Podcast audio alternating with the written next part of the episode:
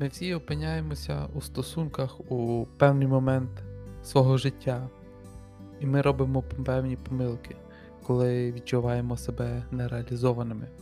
Виникає конфлікт, ми розриваємо стосунки або думаємо, я ніколи не знайду потрібної людини. Я кажу про помилки в лапках, тому що це спосіб для нас знайти себе. Стосунки це така захоплююча сфера навчання, життя, де ми можемо багато дізнатися про себе, якщо бажаємо дивитися на це чесно і відверто. Нині я підсумував для вас 5 найпоширеніших помилок чи сфер навчання у стосунках, і я переконаний, просто переконаний до глибини своєї душі, що ви можете взяти з них багато чого, навіть якщо ви зараз самотній. Бо, врешті-решт, ми знаходимося завжди у стосунках, перш за все, із собою самими. Отже, перша помилка.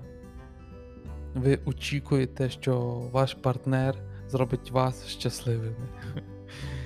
Дуже часто ми починаємо стосунки, очікуючи, що наш партнер зробить нас щасливими замість того, аби запитати себе, що робить нас щасливим, що робить тебе щасливим. Стосунки працюють, вони функціонують, коли ви обоє впевнені, що ви щасливі. Це є дуже важливо. Чесно подивіться на те, чого ви очікуєте від свого партнера. І якщо ви самотні, не соромтеся подумати про те, чого ви очікуєте від чоловіка чи жінки у стосунках, у партнера своєї мрії.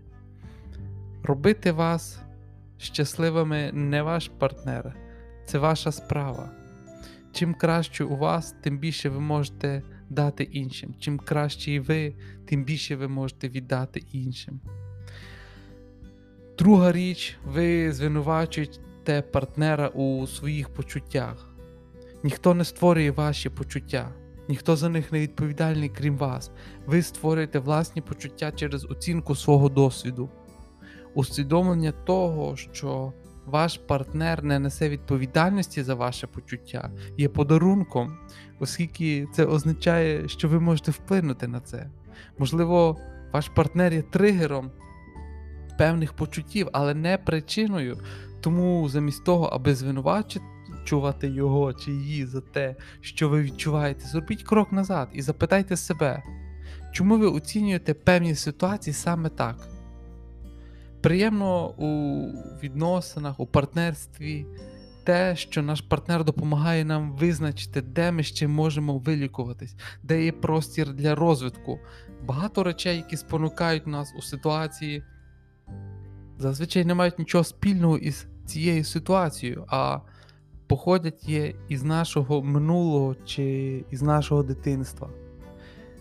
Бути повноцінними стосунками означає виглядати чесно і бути готовим працювати вперш за все над собою в першу чергу, а не звинувачувати партнера, який є дзеркалом, і не звинувачувати його у своєму благополуччі це є важливий факт.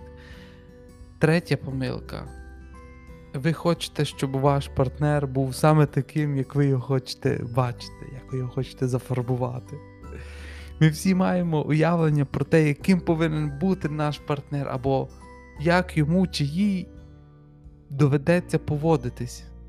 І це робить нас сліпими щодо людей, яких ми насправді любимо.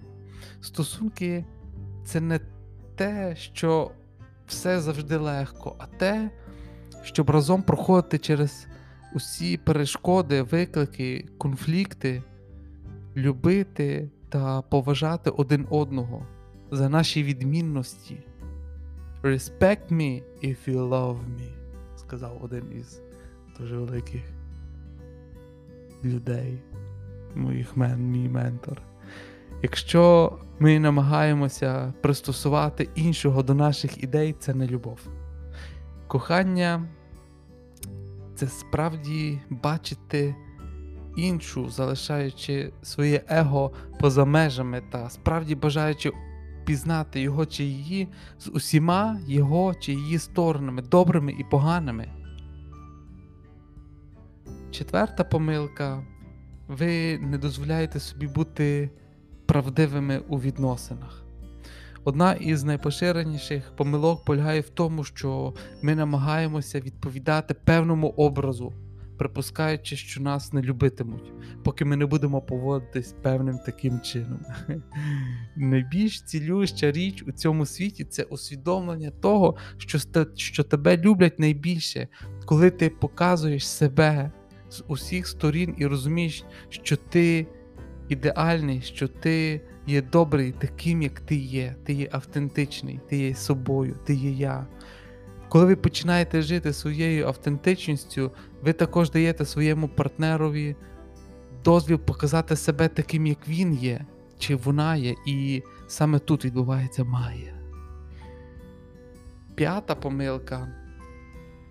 Ви берете свої старі відносини з собою у нові відносини, у нові стосунки. Рідко ми дозволяємо собі переробити старі стосунки і припинити їх мирним шляхом. У результаті ми беремо негативні переконання із собою в наші нові стосунки, що не має на них, що має верніше на них енергетичний сильний вплив. Якщо ми хочемо бути повноцінними стосунками, ми повинні бути готові відмовитись від очікування, що наш партнер повинен щось зробити для нас.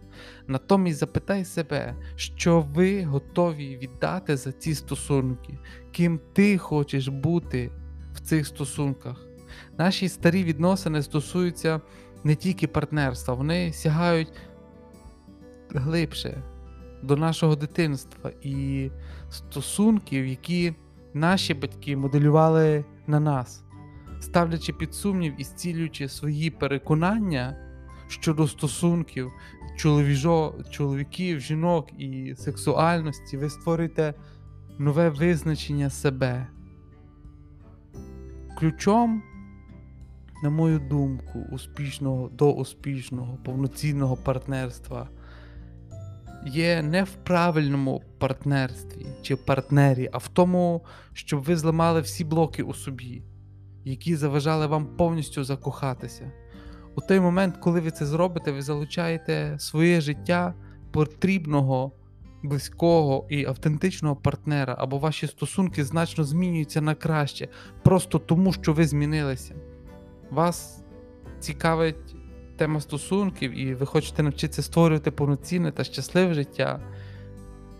Я думаю, що в цьому підкасті ви можете почерпнути дуже багато для себе. І сподіваюся, що ці 5 порад надихнули вас, і тепер ви дивитеся і будете дивитися на відносини, на тему партнерства із новим мисленням.